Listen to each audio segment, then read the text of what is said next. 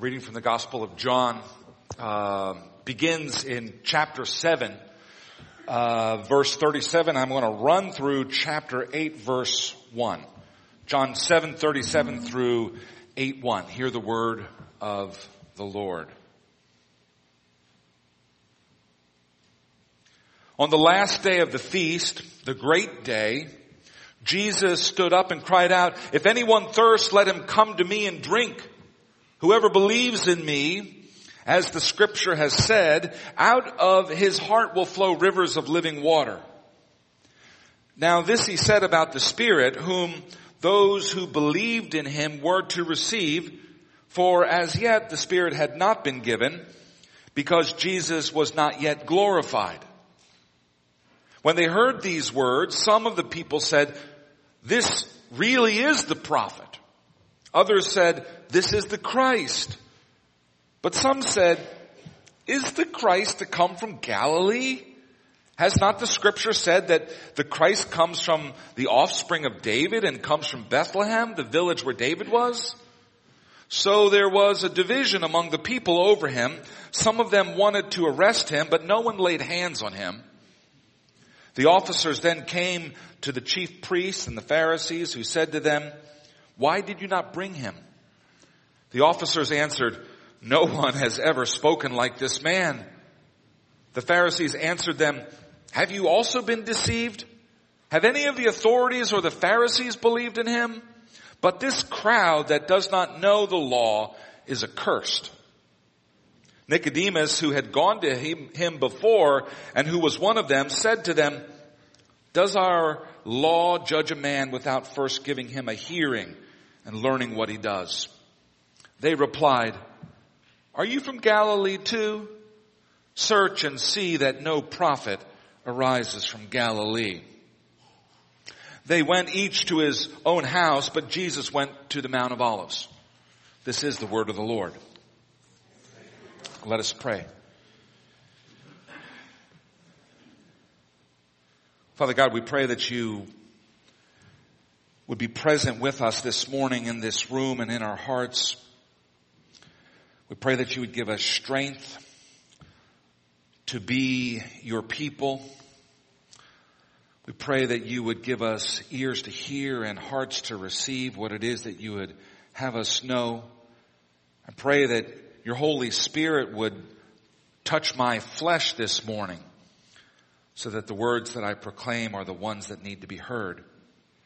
And I pray that you would be honored and glorified in all that we do here this morning. I pray this in Jesus' name. Amen.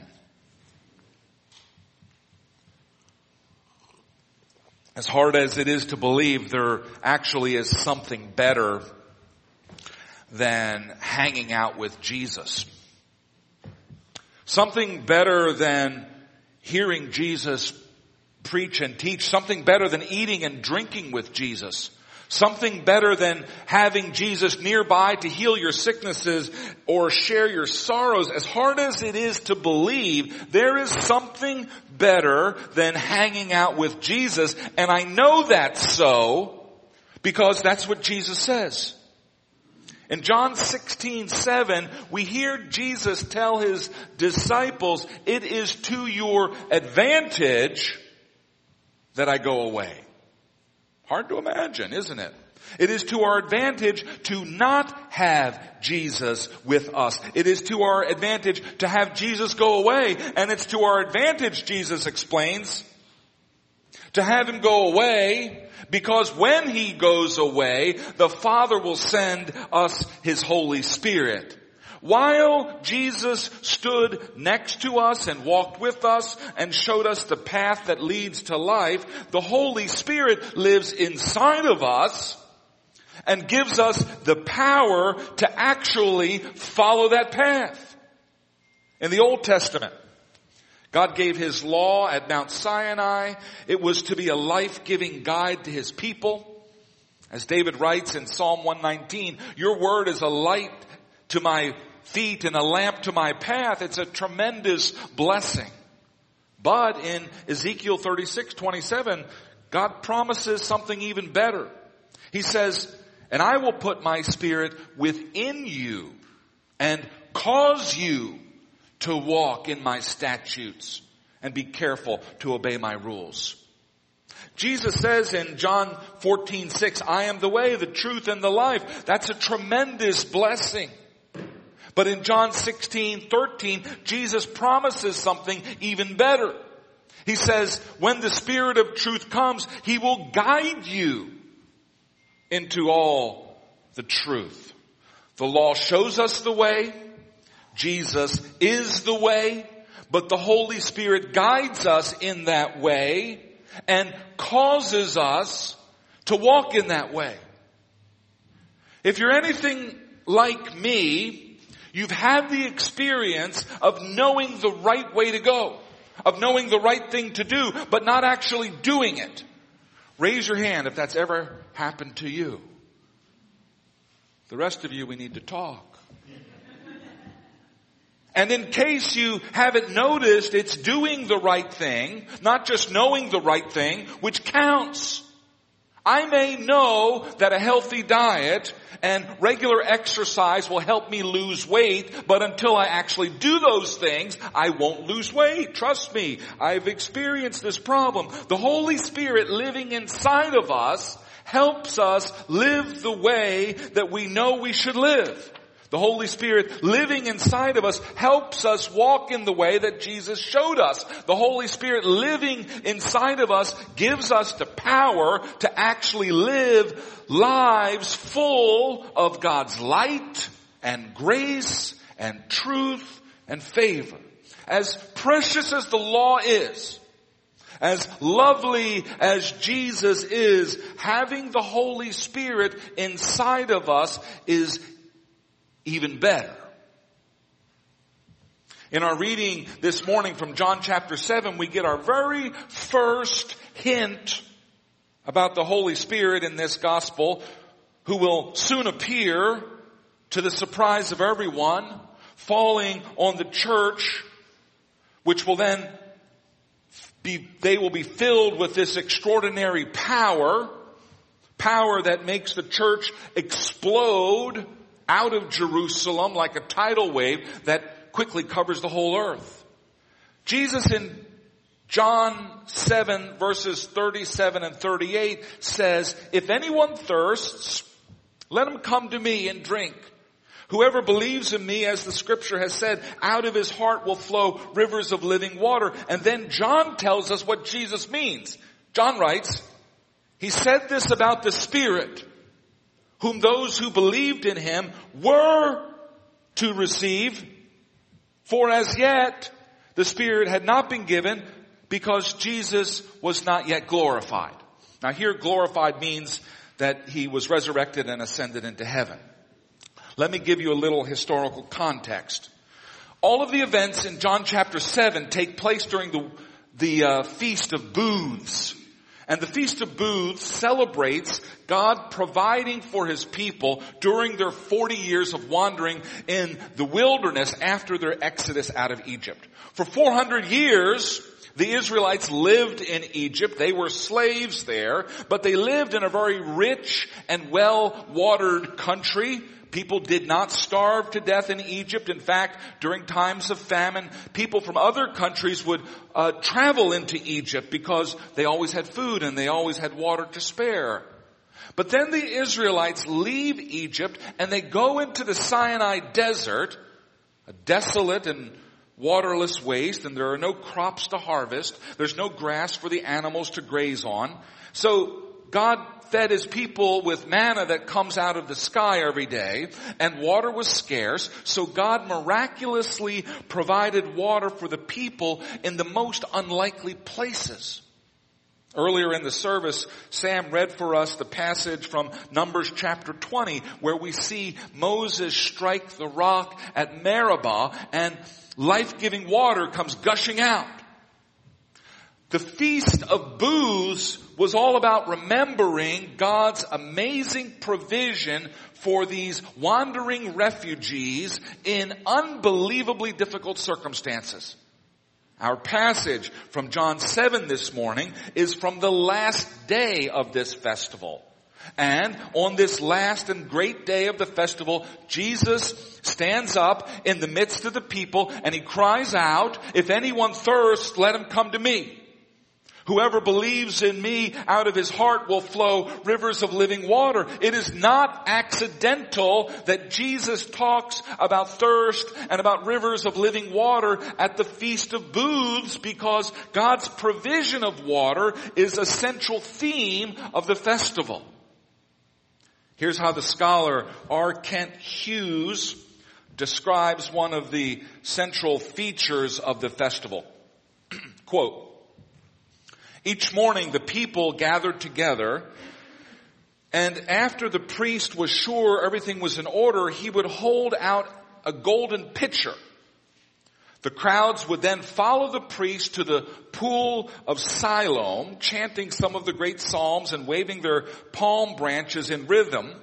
As they approached the pool of Siloam, the priest would dip his pitcher into the water and the people would recite the beautiful words from Isaiah 12:3, with joy you will draw water from the wells of salvation. Then the crowd would march back to the temple, entering through the water gate to the blast of the trumpets, of the priest's trumpets. The priest would then circle the altar once ascend with accompanying priests to the platform and pour the water out. This was a daily event. End quote. At Meribah, the people were dying of thirst and God brings them gushing streams of water out of a rock. And at the pinnacle of this festival, remembering that miracle, Jesus stands up in the congregation and he declares, if you're thirsty, come to me. Believe in me and living water is going to gush out of your heart. Spiritual thirst is a serious business. We are not just flesh and blood. We're not only physical matter. We are not organic robots. We are spiritual creatures too. That's why we long for justice and beauty. That's why we're not satisfied without goodness and decency and purpose and respect and honor and kindness. We are not machines. We are living spirits created by a living spirit in the very image of that living spirit. Yes, we have bodies too, and those bodies have needs. Our bodies get thirsty from time to time, but our spiritual thirst is just as real as any physical thirst, and it is much closer to the essential heart of who we are as people. Jesus says, if anyone thirsts, let him come to me and drink. You'll recall that Jesus hinted at this very same thing with the Samaritan woman at the well. She's out at the well in the middle of the day because she's an outcast. And she's drawing water from this well. It happens to be the very well that Jacob had dug centuries before. She's drawing water from the village well to meet her daily needs. Washing and cooking and drinking. But Jesus offers her something better. Something better than what the deep well of Jacob can offer. Here's what Jesus says in John 4, 13 and 14. Everyone who drinks of this water will be thirsty again. But whoever drinks of the water that I will give him will never be thirsty again. The water that I will give him will become in him a spring of water, welling up to eternal life. God gave life-giving water to the children of Israel in the desert at Meribah, a wonderful miracle, one that continues to be celebrated every year by Jews around the world. And in John chapter 7 we see Jesus picking up this image of streams of water gushing out in the desert to describe what happens when people come to Him. Their spiritual thirst quenched Rivers of living water come gushing out of the most unlikely stony place. And John in chapter 7 verse 39 tells us that what Jesus is talking about is the Holy Spirit. The living water welling up inside of the people who believe in Jesus is the Holy Spirit. Now the Holy Spirit goes by a number of names in the New Testament. He's called the Comforter, the Counselor, the advocate, the spirit of truth, the spirit of Christ, the spirit of life, the intercessor, the author of scripture, the guide, the convictor of sin, and the seal of our salvation. There's a whole lot wrapped up in the Holy Spirit. And here in John chapter 7, Jesus offers just the first hints of what's to come.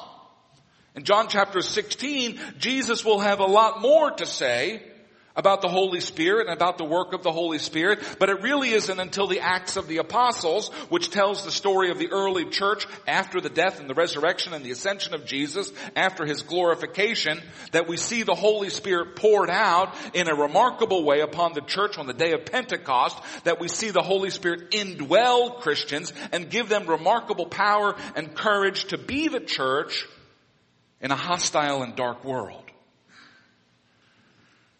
Those of you who are theological wonks, we have a few of them here. You know who you are. Those of you who are theological wonks know that the branch of theology devoted to the Holy Spirit is called pneumatology. That comes from the Greek word for spirit, which is pneuma, which is the Greek word for breath or wind. It's the same Greek word which gives us the uh, English word pneumatic. As Christians, we profess faith in a triune God, one God who is known in three persons, Father, Son, and Holy Spirit. Each person of the Trinity is fully God. All three persons of the Trinity are uncreated and all have been in relationship with each other always. And each person of the Trinity has a specific role within the tr- Trinity and in relationship to creation. I'm not sure how a real pneumatologist, that's what people who study the Holy Spirit are called. I'm not sure how a real pneumatologist would put the matter, but I would describe the Holy Spirit as that person of the Holy Trinity who communicates the blessings of God to His creation. God, of course, is pure spirit, but his creation is this, this strange mixture of matter and spirit, and God interacts with his creation through the Holy Spirit. The Holy Spirit is the pipeline between God and His creation. We see this in the very beginning in Genesis 1, 2, where the Spirit of God hovers over the waters of creation. A little later, when God creates humans, He forms them out of pure matter, like organic robots, just out of the stuff of the ground, but then he breathes his breath into them, his Holy Spirit, and they become living beings. In the Old Testament, we see the Holy Spirit anoint prophets to speak the word of God, priests to intercede on behalf of the people, and kings to lead Israel against the enemies of God. For the most part, it seems that the Holy Spirit came upon these people just for limited periods of time. The Holy Spirit would come upon a prophet and he would have some vision and then the Holy Spirit would leave and the prophet would write down what he had seen. But King David talks about the Holy Spirit as more of an abiding presence as we see in David's prayer in Psalm 55 where he begs God, Cast me not away from your presence and take not your Holy Spirit from me. That sounds like David was accustomed to having the Holy Spirit with him all or at least most of the time. While in the Old Testament, the Holy Spirit anoints individuals, which was represented sacramentally by pouring oil on the heads of these individuals. In the New Testament, the Holy Spirit indwells individuals. When the Holy Spirit anoints a prophet, priest, or king, it's as if God's Spirit is poured onto the individual the way oil is poured onto their heads in the anointing ceremony. But when the Holy Spirit indwells the individual, which is something promised to each and every person who belongs to Christ, the Holy Spirit is like a spring of water welling up on the inside of the individual. In our passage this morning, John says, Now this he said about the Spirit, whom those who believe in him were to receive, for as yet the Spirit had not been given. The great outpouring that Jesus was looking forward to happened 50 days after his resurrection on the day of Pentecost when the Holy Spirit fell in a powerful way upon the believers. We live downstream from Pentecost. Every Christian is Pentecostal. Because every person who believes in Jesus has the Holy Spirit inside of them. Each one of us has Pentecostal power. Out of our heart flows rivers of living water. The Holy Spirit is not just something that falls on us or anoints us. It is something inside of us and intimately connected with who we are and what we are becoming as new creations in Christ. In 1 Corinthians 3.16, Paul writes to the church at Corinth and says, Do you not know that you are a living temple of God and that the Spirit of God dwells in you? Each and every person who is in Christ has the Holy Spirit residing inside of them. So what does all of this pneumatology mean for us? And what do we need to do about it? First, let me say very clearly that if you're a follower of Jesus Christ, you have the Holy Spirit. If you're a follower of Jesus Christ, you have the Holy Spirit. We have no faith, no saving faith, if the Holy Spirit did not create that faith in us. The Bible tells us that before we came to Christ in faith, we were spiritually dead. And in case you haven't noticed, Dead people don't do anything. They don't move, they don't act, they don't have faith if they're dead. They just sit there and rot. And so if we have faith in Christ, it's because the Holy Spirit breathed new life into us first. The theological term for that is regeneration. We were dead, but then we were regenerated. We were made alive in the Holy Spirit. And once we're alive, then we can have faith in Christ. So let me assure you that if you have faith in Christ, you have the Holy Spirit. The Holy Spirit is not an extra. It's not an add-on to the Christian life. There simply is no Christian life without the presence of the Holy Spirit inside of us. Second, let me say that every benefit that comes from belonging to Christ is communicated to us by the Holy Spirit. The Holy Spirit is this pipeline between God and His creation. The list of benefits that we have from belonging in Christ is, uh, it's enormous. I guess it's endless. We could never get to the end of the list of His benefits. One of the lists that you do know is the list of the fruit of the Spirit that Paul gives us in Galatians chapter 5 verses 22 and 23. Love, joy, peace, patience, kindness, goodness, faithfulness, gentleness, and self-control. Jesus describes the Holy Spirit as a well of living water, and so things like love, joy, peace, patience, kindness, goodness, faithfulness, gentleness, and self-control come welling up, bubbling up inside of us because of the presence of the Spirit. Don't make the mistake of thinking that love, joy, peace, patience, kindness, goodness, faithfulness, gentleness, and self-control are virtues that we produce by an exercise of our will. We don't get these things by working harder.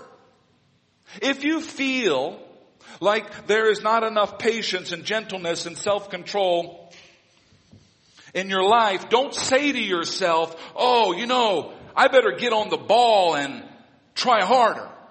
I better get a tighter grip on myself so that I can be more gentle. I better get up earlier in the morning so that I can be more patient. I better get a coach so that I can have more self-control. The Bible calls these things fruit of the Spirit. It doesn't call these things fruit of our labor. Do you understand? Don't make yourself crazy by trying to work harder to be peaceful. Don't tell someone that they need to get to work and be more loving. These are not the product of our labor or our will. They are the fruit of the Spirit and they will come welling up inside of us by themselves like gushing springs of living water if we will just get out of the way and let them. Two quick words of warning and then a closing word of encouragement. First, do not grieve the Holy Spirit. Paul says in Ephesians 4:20, "Do not grieve the Holy Spirit of God, by whom you were sealed for the day of redemption." How do we grieve the Holy Spirit? Paul explains that in the next two verses where he writes, "Let all bitterness and wrath and anger and clamor and slander be put away from you along with all malice. Be kind to one another." tenderhearted, forgiving one another as God in Christ forgave you. It grieves the heart of God when we are bitter and angry, when we are malicious or when we slander one another. And it brings joy to the heart of God when we are kind and tenderhearted and when we forgive others the way God has already forgiven us. Do not grieve the Holy Spirit. And second, do not quench the Holy Spirit. In 1 Thessalonians 5, 19 through 22, Paul writes, Do not quench the spirit. Do not despise prophecies, but test everything. Hold fast to what is good. Abstain from every form of evil. Here, Paul pictures the Holy Spirit as a kind of flame, a candle that can be snuffed out or, or quenched. We quench the spirit when we despise prophecy. And by prophecy, we understand God's word proclaimed in scripture and in preaching. We quench the Holy Spirit when we don't want to hear from God.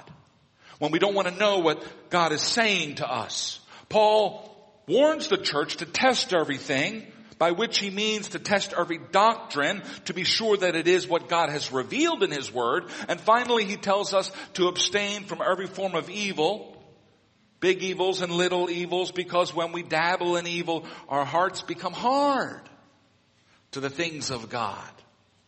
So do not quench the Holy Spirit. One final thing before we close. There is no end to the list of benefits that we have when we are united with Christ through the work of the Holy Spirit. But the benefit that's nearest and dearest to my heart is adoption. Paul tells the church in Romans 8:15, you have received the spirit of adoption as sons and daughters by whom we cry, Abba Father. In Christ, we are no longer orphans. In Christ we receive a spirit of adoption and God is truly our Father and we can cry out, Abba Father. Do you know God as your Father? As a parent who knows you and loves you and protects you and provides for you and is delighted with you? Or does God seem threatening and remote. I invite you this morning to place your whole faith and trust in Jesus, the Son of God, so that you might receive a spirit of adoption and experience the peace and the comfort that comes from knowing that the maker of heaven and earth is also the Father who loves you. Jesus said, for God so loved the world that he gave his only son, that whoever believes in him should not perish, but have eternal life. That is the God's honest truth. And it's the gospel for us today. Let us pray. Father God, we love you and we adore you. And we marvel at you and we thank you for the presence of your Holy Spirit here in this room. Thank you for the presence of your Holy Spirit in our lives. We thank you that you have made us alive again, that you've resuscitated us. Lord God, we pray that by the power of your Spirit you would grow up our faith and Help us cling to Christ ever more dearly. We pray that by the power of your Spirit we would hear the voice of Christ ever more clearly. We pray that by the power of your Holy Spirit you would guide us in those paths that Jesus laid out for us to walk. Come Holy Spirit and fill us up. This we pray in the name of Jesus, our Redeemer. Amen.